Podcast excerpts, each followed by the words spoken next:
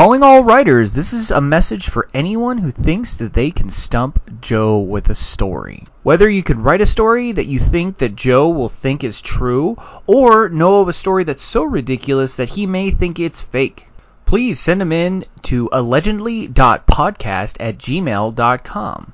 And if your story is selected at the very end of the podcast, we will give you credit once it's revealed to be either true or false. So please feel free to write us your stories or send us a true story at allegedly.podcast at gmail.com. Hope to hear from you.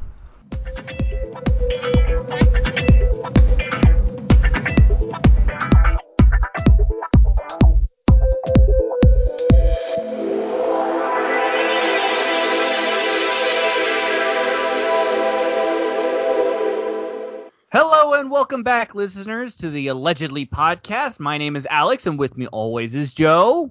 All right.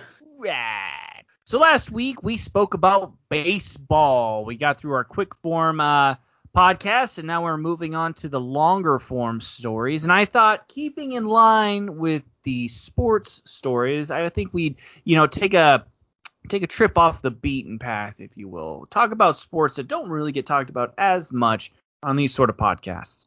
So Are we talking about water polo? dude. I bet you anything. There's like tons of drowning stories in water polo. It's probably really depressing. Yeah. Oh, it was a bloodbath at this year's Tokyo Olympics. What was it? I have no fucking clue. Oh, we just say yeah. That team Yeah. that won went nuts. Dude, the medal ceremony. Have you seen anything like it? Amazing. there was nothing like water polo without an audience. It was just a bunch of dudes splashing. Dude splashing, tossing a ball back and forth. Giggling. Well, no, Joe, it's not water polo, but I will put that on the docket podcast. That's it, dude. I'm out.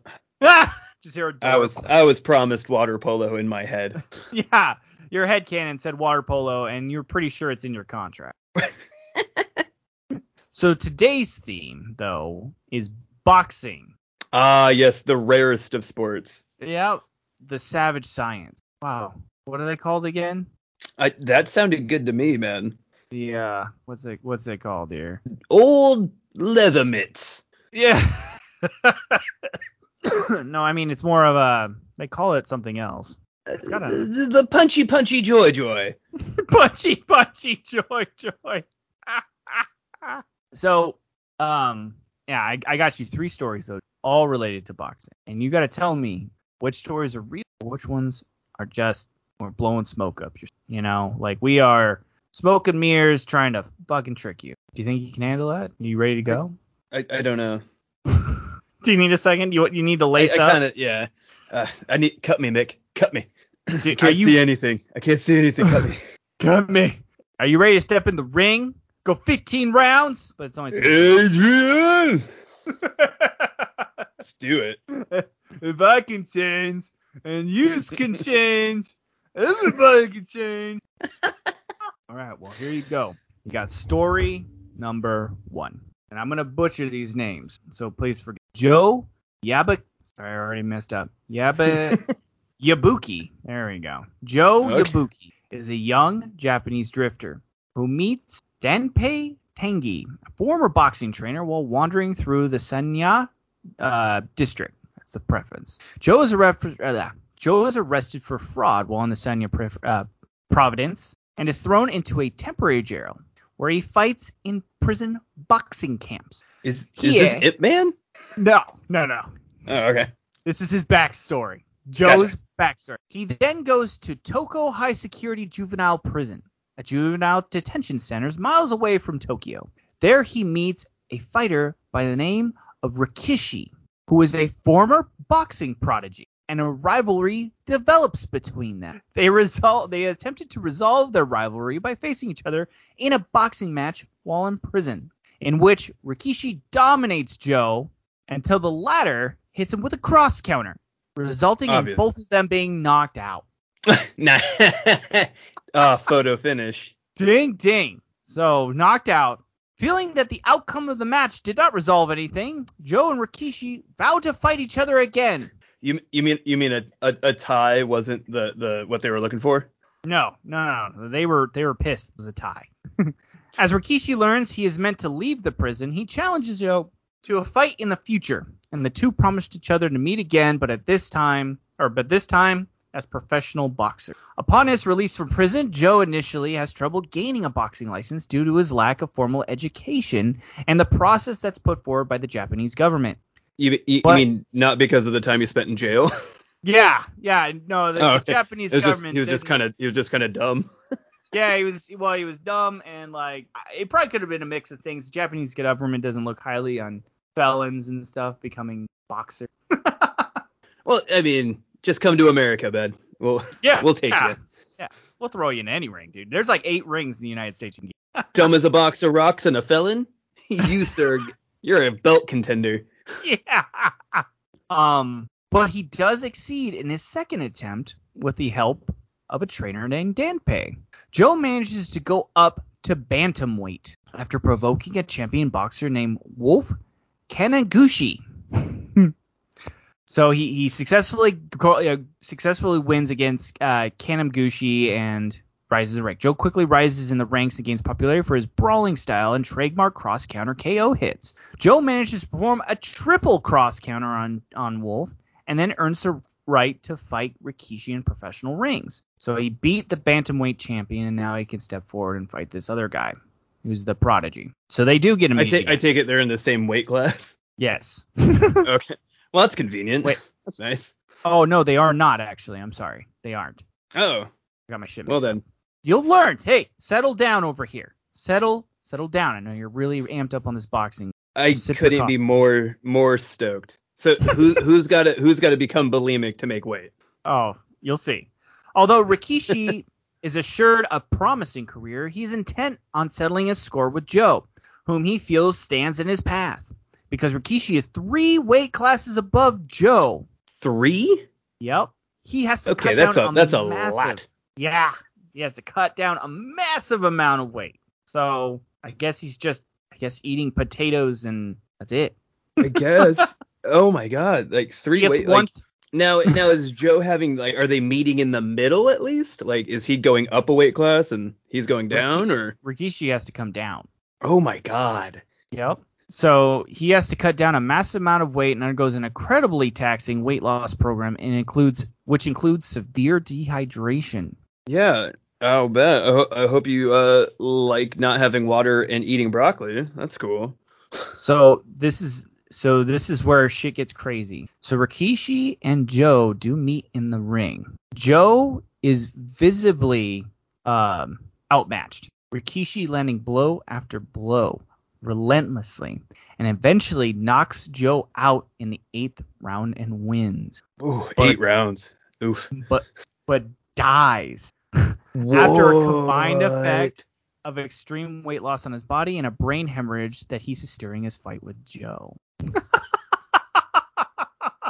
So win is a loose term here. Yeah, he won the match but lost in life. Yep. I mean, worth it, right? Am I right? Yeah. Yeah, dude, he settled it with Because you hey, didn't like a guy in jail. I get it. Joe is still shaken up from that match, both mentally and physically. Having Why? a hard having a hard time hitting opponents in their heads because of the match with Rikishi. So he has these mental blockers now. Joe realize or uh, I'm sorry, Denpei realizes that Joe is unable to give headshots to his opponents. Rikishi's accidental death having traumatized him, of course. It takes Joe quite some time to get over it and costs him three straight losses before finally conquering his fear, or at least assumed conquering his fear. And eventually, he comes back and ends up fighting the number six rank Carlos Rivera. Rivera? It's Rivera. So when Carlos and Rivera. Uh, I'm, I'm going to the the judges. They will accept Rivera. Yeah. Okay. Yeah. Don't worry. Th- three out of two, judges, or was it three judges say they accepted? Yeah. The Russian judge. He's always a prick. Yeah, dick. He's like, that is not Rivera. They're just mad they got kicked out for roiding. Ah, yeah. they- I mean, I beat. him.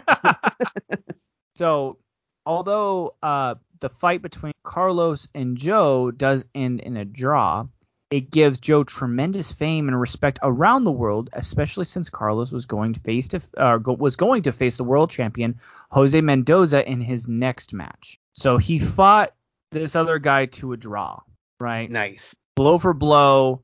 Um, and then that guy was actually set to fight the champ, the world champ in the bantamweight. Mm. Joe starts to climb up the boxing ladder after his fight with Carlos, but struggles with maintaining bantamweight due to a late growth spurt. How old is he? He's young. Uh, he was in the juvenile detention facility when he started. Right. I, I believe, if I saw his age correctly, I think he's like 17 or so. oh my god. Yeah, really young. So so the other guy Rikishi was also like the same age. Man.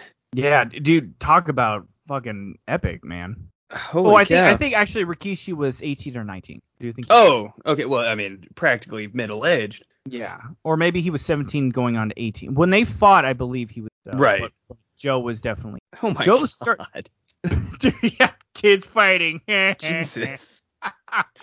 Somehow hobo fighting sounds more fucking moral right now. I, well, especially that Ricky died.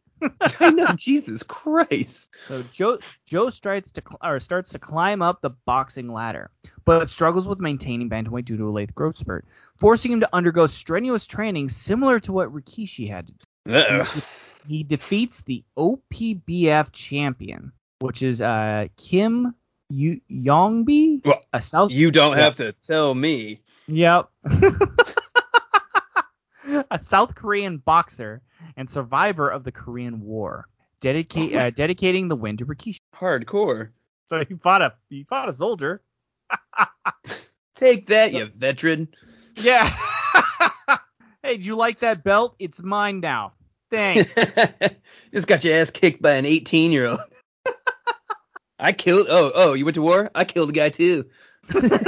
With my face. and I lost that fight, and he still died. I killed the guy after I got knocked out. What'd you do? yeah, God.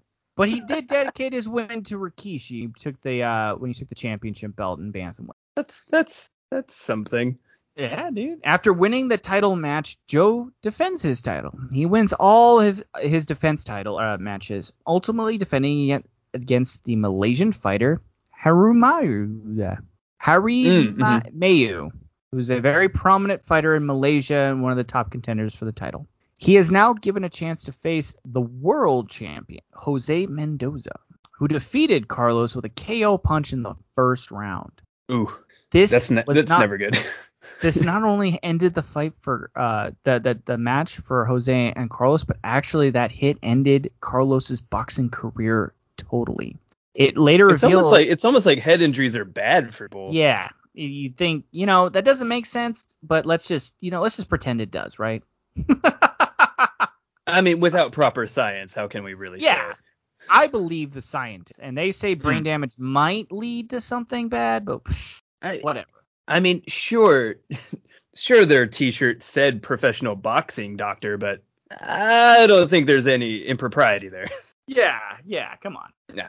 But it it was later revealed that Carlos had developed permanent brain damage from his fight with Jose Mendoza. Correct, dude. I was like, so, oh, so we were just burying the lead the whole time. Yeah. so the fight is held in a packed stand, is attended by many of Joe's friends and former rivals, which include Wolf and Carlos, both of which he defeated earlier in his career. Joe faces Mendoza, even though he is at a disadvantage since it was revealed, uh, since it was revealed he was punch drunk and has lost the vision in one of his eyes. So it means he's been hit too many times and one of his eyes bleh. Punch drunk's a nice way of putting that. Yeah. Yeah, he's uh basically Rocky at this point. Like, I the left eye. Uh, I feel a little woozy.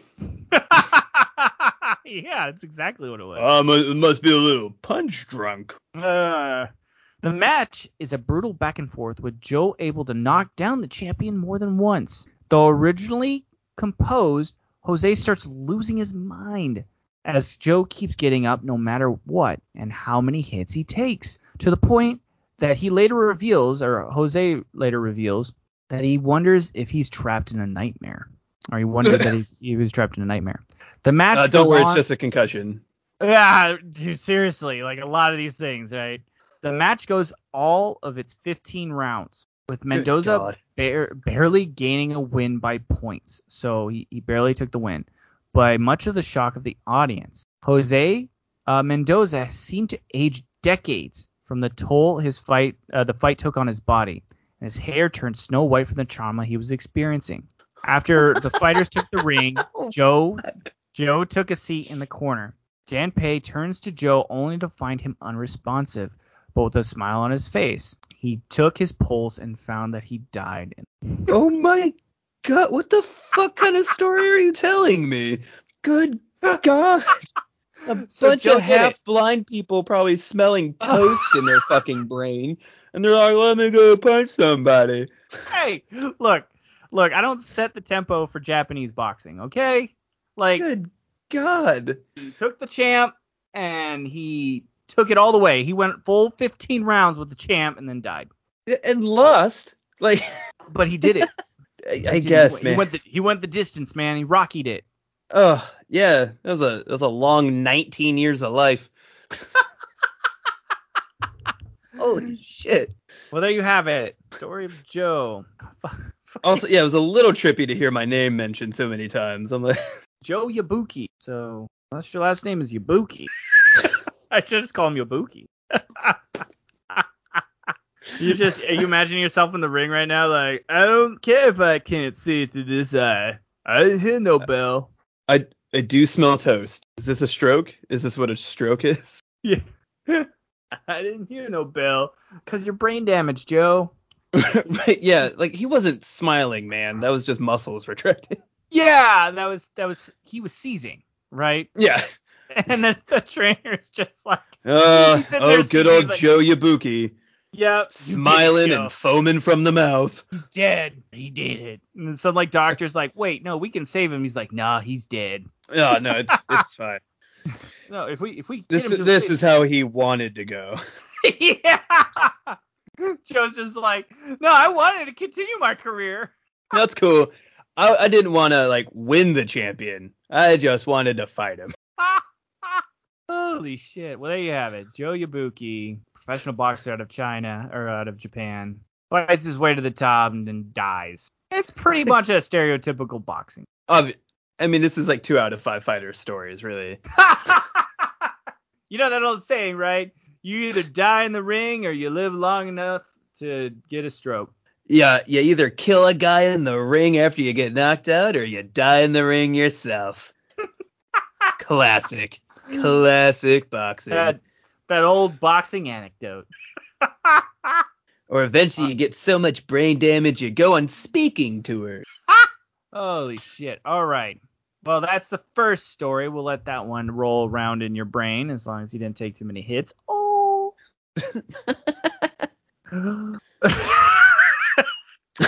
Fucking morbid bit. All right, this next one bit of a journey. Bob was suicidal. Oh, nice light one. Cool. Yep.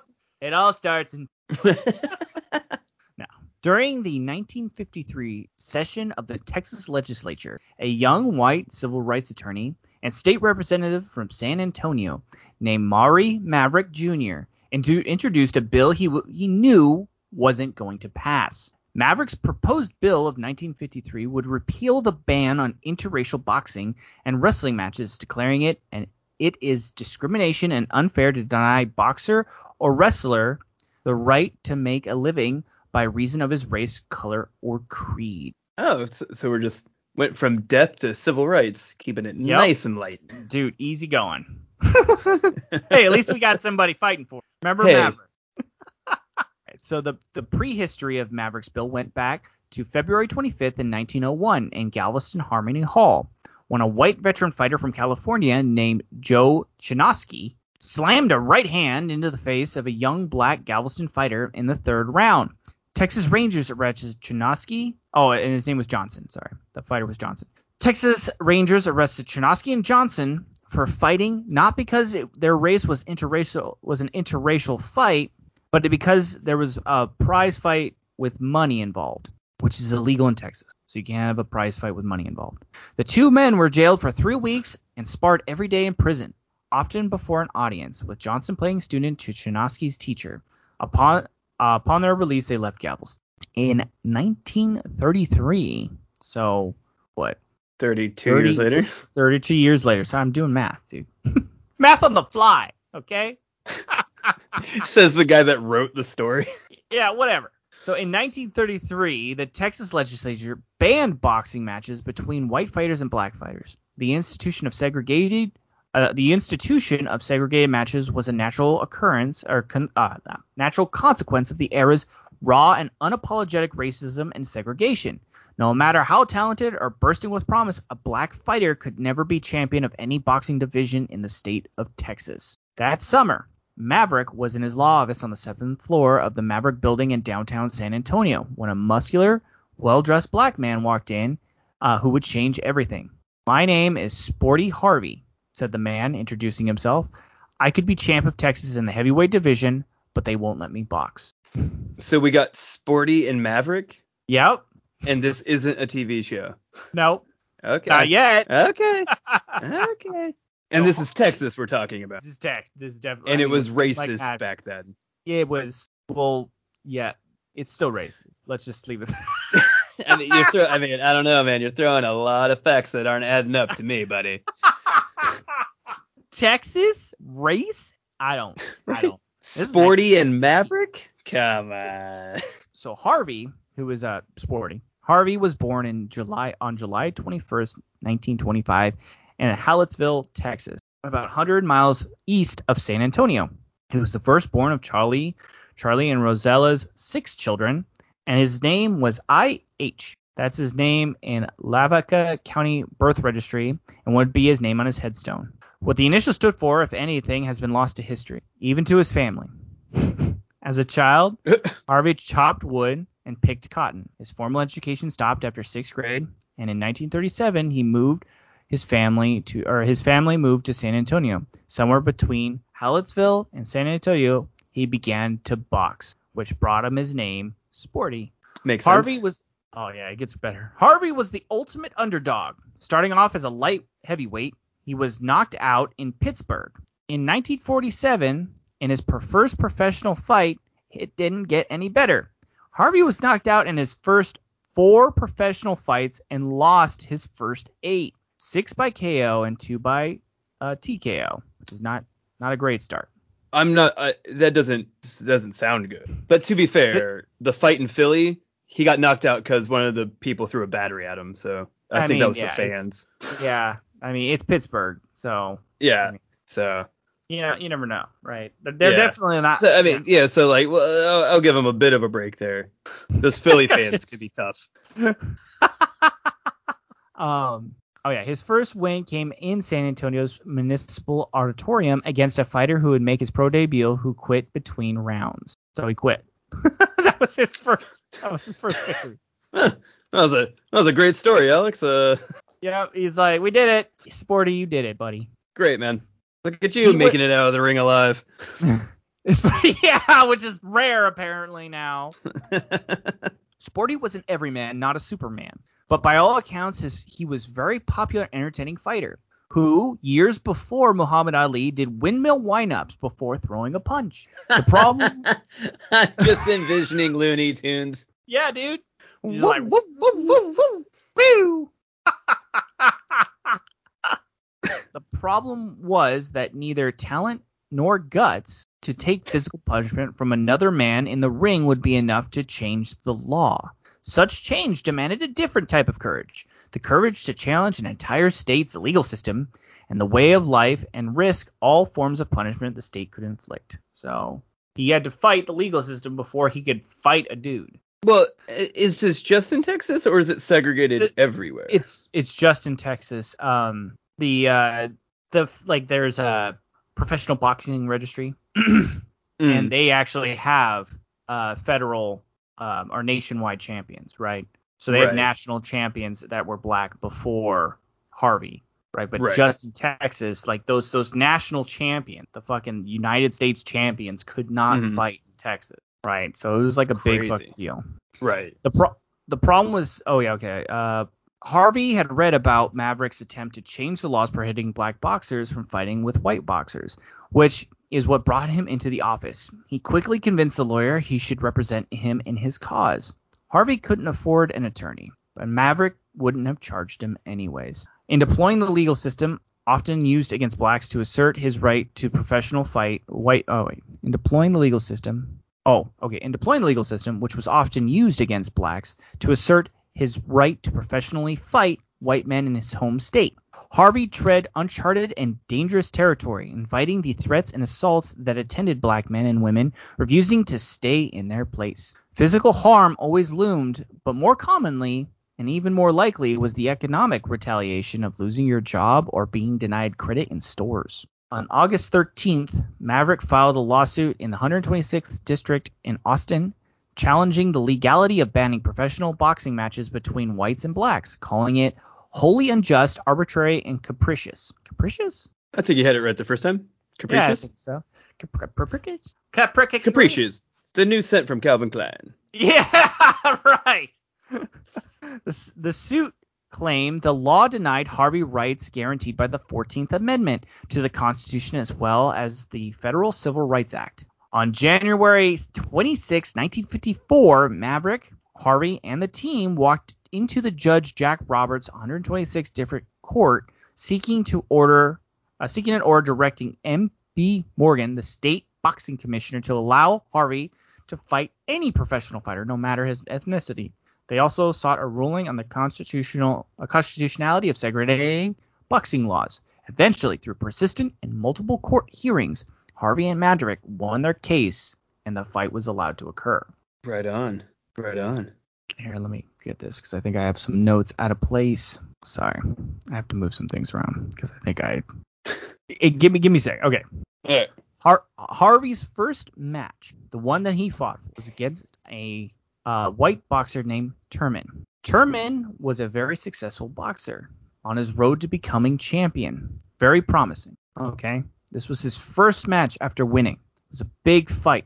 A lot of people were paying attention because they overturned the state legislation against white boxers and black boxers fighting against Mhm. each other. So, of course, this was probably the biggest fight that year. And as if I know Texas, they took it calmly. Yeah, yeah. They they They on the accepted the, the court's ruling. They said they they were wrong, and you know they paid reparations. We all high fived. It did a freeze Uh, frame midair. Yeah, we're like, yeah. Then it's like credits roll. And Texas was changed forever, never to cause a stir again. So the so the first two rounds were uneventful as Harvey and Turman felt each other out in the third. Uh, felt each other out, but in the third, Turman's advantage became clear as he snapped jabs, bobbing and weaving, while trying to set Harvey up for a knockout punch. With less than 10 seconds remaining in the round, he decked Harvey with the notorious sledgehammer of a left hook. The hit on Harvey was called uh, was so loud that it was called thunderous by one on-beat reporter. At the count of eight, a weakened Harvey struggled to get back up, laid on the ground for eight seconds, but was saved by the bell, ending the round. That was the first round.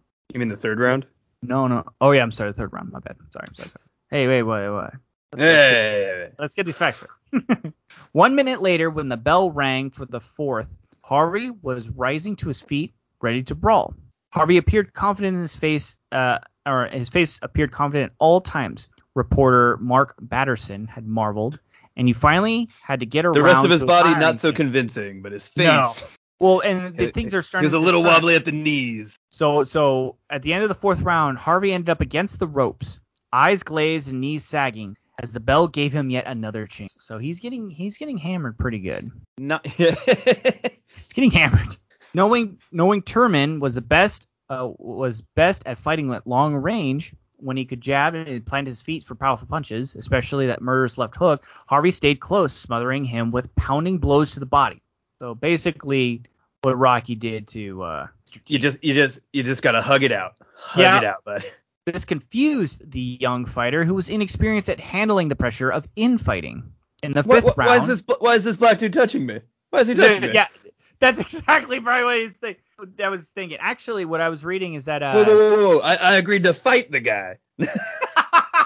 The hell is this? and he's just taking right hooks to the body, just boom, boom, boom, taking bombs and shots. So in the fifth round, already a dramatically longer match than most people had predicted, Harvey continued carrying the fight to Turman.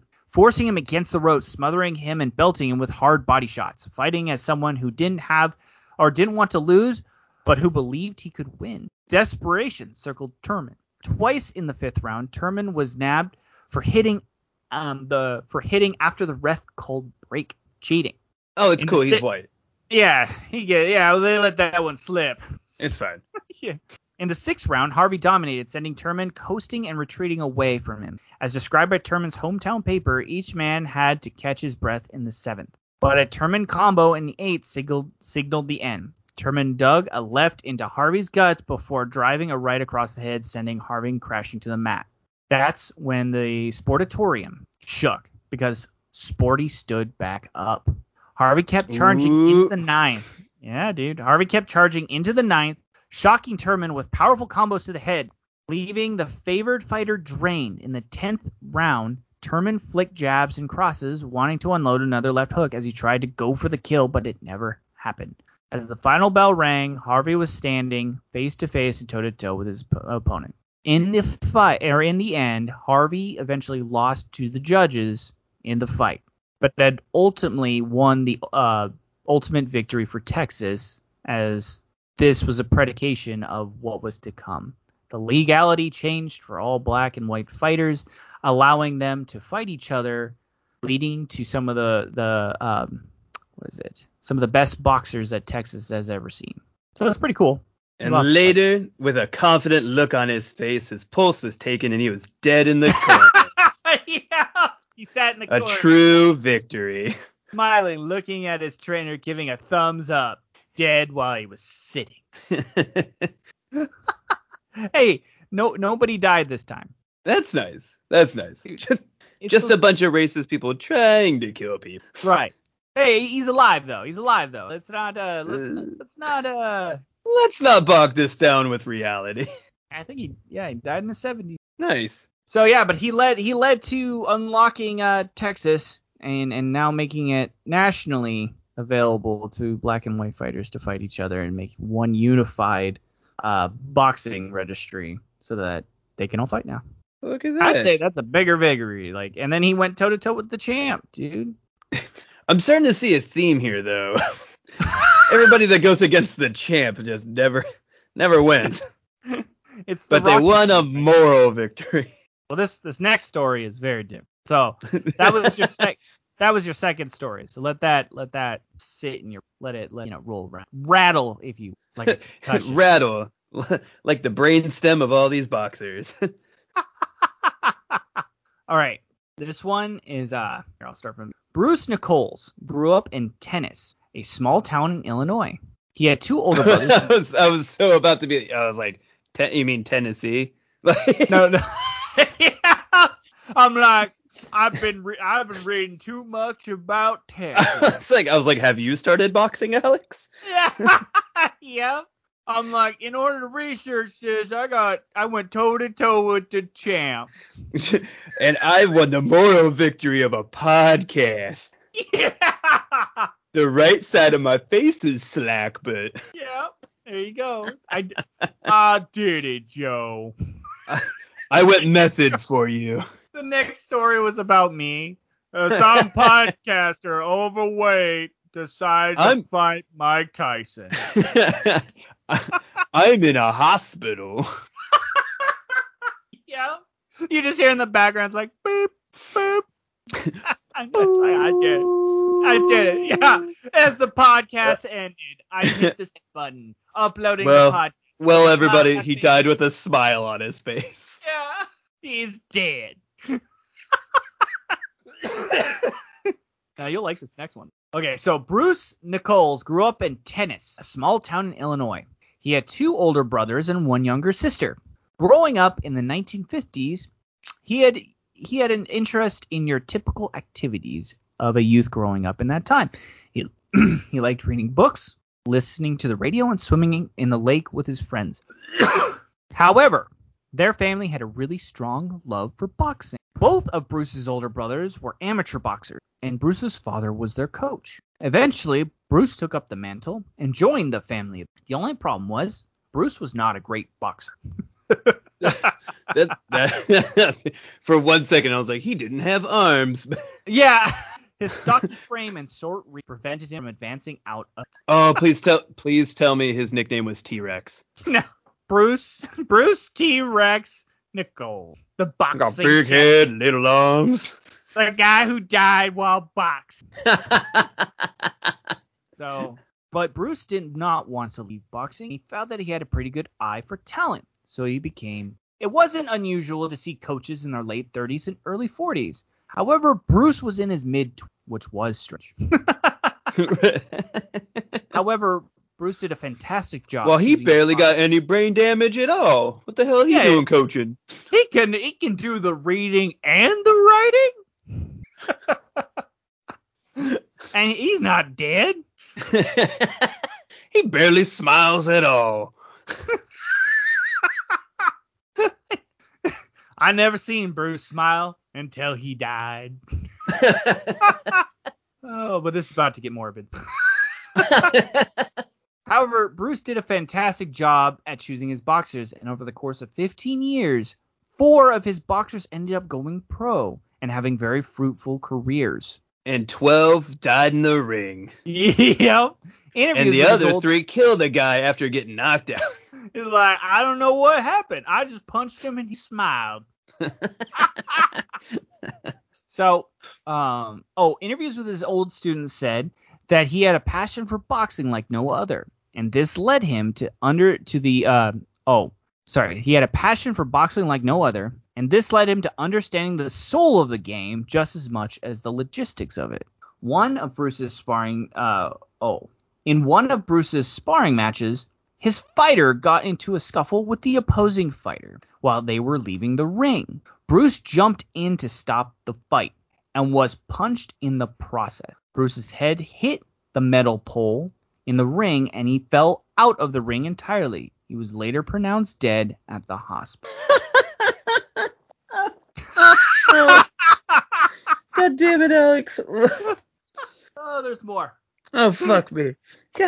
It wasn't unusual. Oh, wait, sorry. The community was shaken, as was the King's Head Boxing Club where Bruce would teach. They the, the the town had lost someone who embodied the sport they all loved. However, many people believe that Bruce had not left that night and is currently still at the King's Head Boxing Club where he would originally train fighters.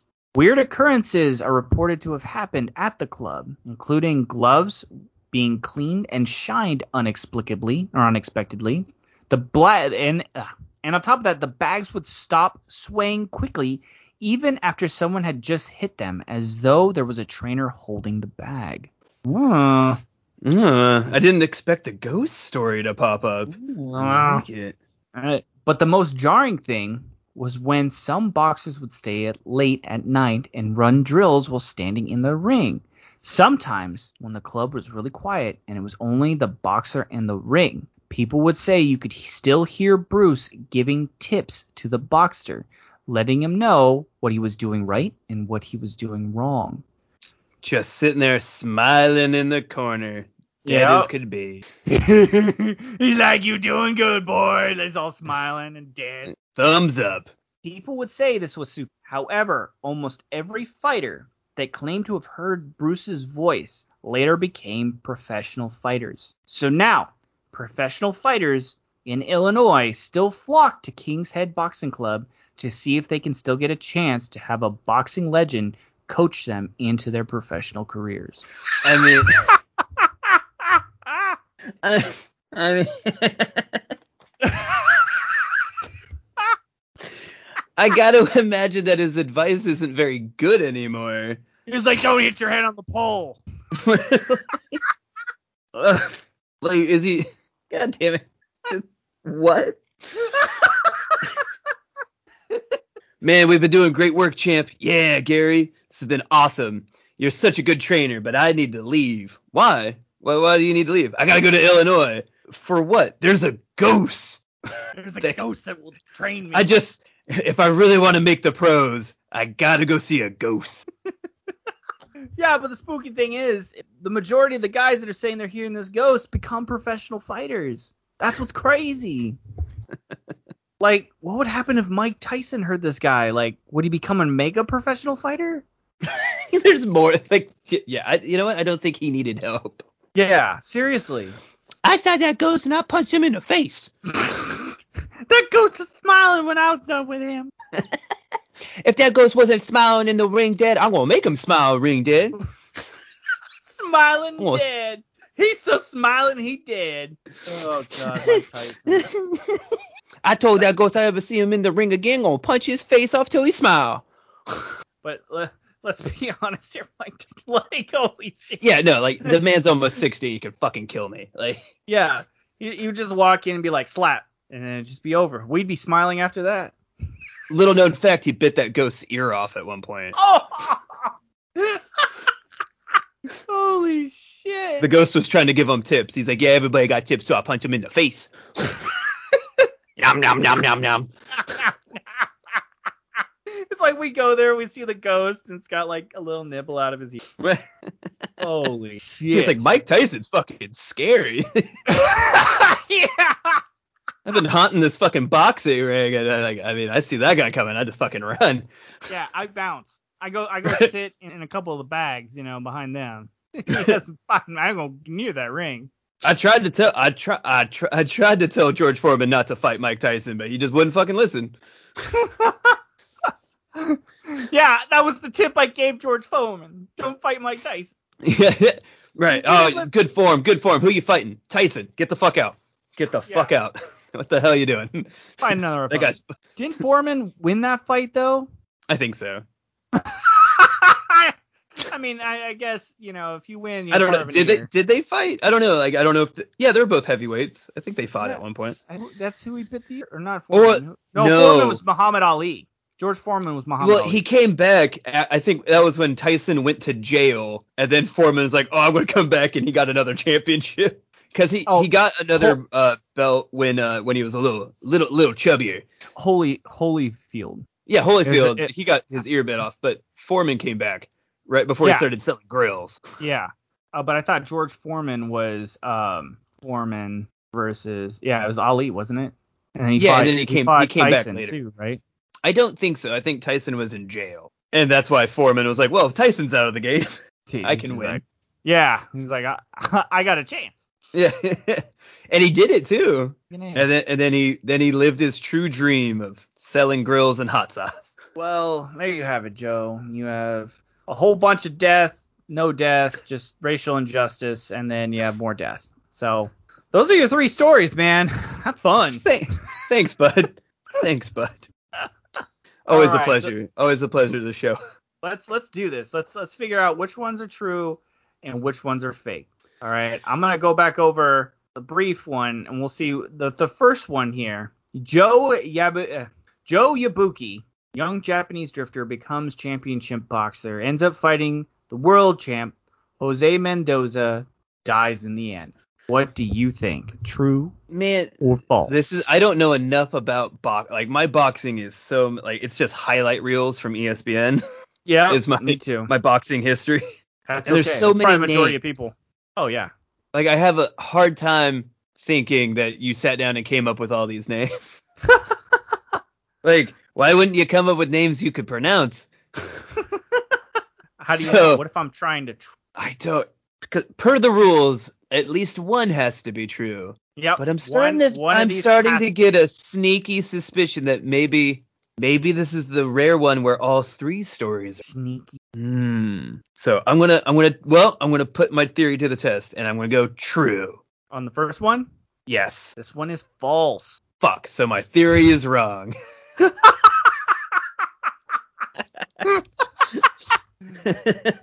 So here, let me make sure I can get this story right. This is actually based off an, a story, an anime, if you will. God damn it! What, how, It's it's it's a very very old anime called Ashita no Joe, and it's it's one of the first boxing anime mangas, and it it, it definitely pole vaulted popularity of boxing in Japan, but it is a fake. story. I should have known something like I, I used too many plot lines out of movies. I should have seen this coming. I know. I should have. You're stealing my thunder. He smiled at the end. Hey, at God. least somebody didn't actually die. Like, Holy smokes! Yeah, at least he didn't friggin' go down and fucking die. The fictional character died, which is sad, but you know. All right, so let me mark you down. Mark you down, Joe. This first one was Alex. I did it, capital A. Yay. All right, next up in Texas. Texas state legislature says boxing is illegal until a state representative pushes legislation forward with the help of a Harvey, an, an I.H. Harvey, that changes the civil rights tempo in Texas when it comes to boxing, fighting the champ, going toe to toe for 15 rounds. What do you think? Well, knowing Texas and but also knowing sports, I mean baseball was all you know all sports at one point were segregated. So there's enough that you know what I'm just gonna have to go with true. Is true. So yeah, You got I mean if you you gotta give Texas one thing, they're consistent. so he he spearheaded so nationally there were a lot of black boxers that were very prominent and successful and all that in texas Mhm. it was difficult because of the the legislation they couldn't even the national champs couldn't fight there and be a champion in texas and so he changed that boxed i don't think he ever became a champion right Mm-hmm. but he became exceedingly well known because of his drive for equal rights. And then um, he did fight at the Turman guy, um, the one that he fought in the end. Um, they became they respected each other immensely and would actually get together in the same arena that they did for a number of years to either spar or reenact their fight or just you know to celebrate the civil rights victory that it was. They would they would Rocky and yeah. Creed that? Yep, they did. They- he's like, he's like, ding, ding. I mean, there was other people there, of course. It was a celebrated moment, right? But uh, they they would get together and you know celebrate. and they would the always they, they would it. always end on a freeze frame. Yeah, one once throwing a hard left, once holding a hard right, and then it's it's the eye of the tiger, it's the will of the fight. yeah. uh, fun, funny story about that that band, um, Survivor. Survivor. Uh, I once knew a guy who saw them at like a state. It was his first concert. He said they played that song three times. They oh, opened yeah. it. And then they played it in the middle of their set, and then they closed the set with the song because it was the only one people knew. Exactly. Well, it's it, what is this one? Survivor has that and then Burning Hearts, right? In the burning heart, just about Whoa, to dude. break. I didn't even know this. They- I didn't even know. Yeah, Survivor. Dude, I'm learning. I'm learning new stuff all the time today. Look how That's also- this one is. I think that's in Rocky. Obviously. Yeah, so it's funny they they did so well in Rocky three, and then Rocky four they come back. Obviously, the highlight of that movie. so you you fucking dude, you got one. Okay, so you're one for one now, Joe. One for one. You ready, you ready for the third? Shaking it off. Yeah. All right, Bruce Nichols, relatively successful coach, dies at the height of his career, comes back as a ghost to assist in making other amateurs into champions. What do you Oh, think? True Man, or false? well, see, that's the thing. Now, now we got one in one. What what do we do Yeah. here? Did we make up two stories? Did we, you know, two? Ah, This is hard. I totally it's get it. tough. It's tough. I'm just, you know what? I'm gonna go. I'm gonna go. I'm just gonna keep with it. Three for three. I'm gonna go true. Just gonna guess true again. This one is false. Of course. Fuck you. Uh, I think I don't think I did. that's it. That's it. I'm out. You're like starting to wrap your hands up. We're boxing right now. I am We're gonna fucking. I am gonna run through this fucking Skype call, and I'm gonna punch you right in the face. Oh, and then I'm just like, oh, looks like it wasn't recording this whole. and then he died with a smile on his face. yep. Then he died with smack. The Well, point is not recording the podcast. It's just experiencing it with your friend. Just smiling. Yep. And then it freeze frames, and it's just like in the burning heart, just about to uh, I I will break. Go for it. Oh, those moves are so great. Whew. All right, you want to uh, you want to close this one out? I sure will. All right. That was the Allegedly podcast. Thank you, everybody, for listening. Tune in next week for our rapid fire uh, show. You can catch us every Monday wherever you find fine pod. See you around. Ding ding.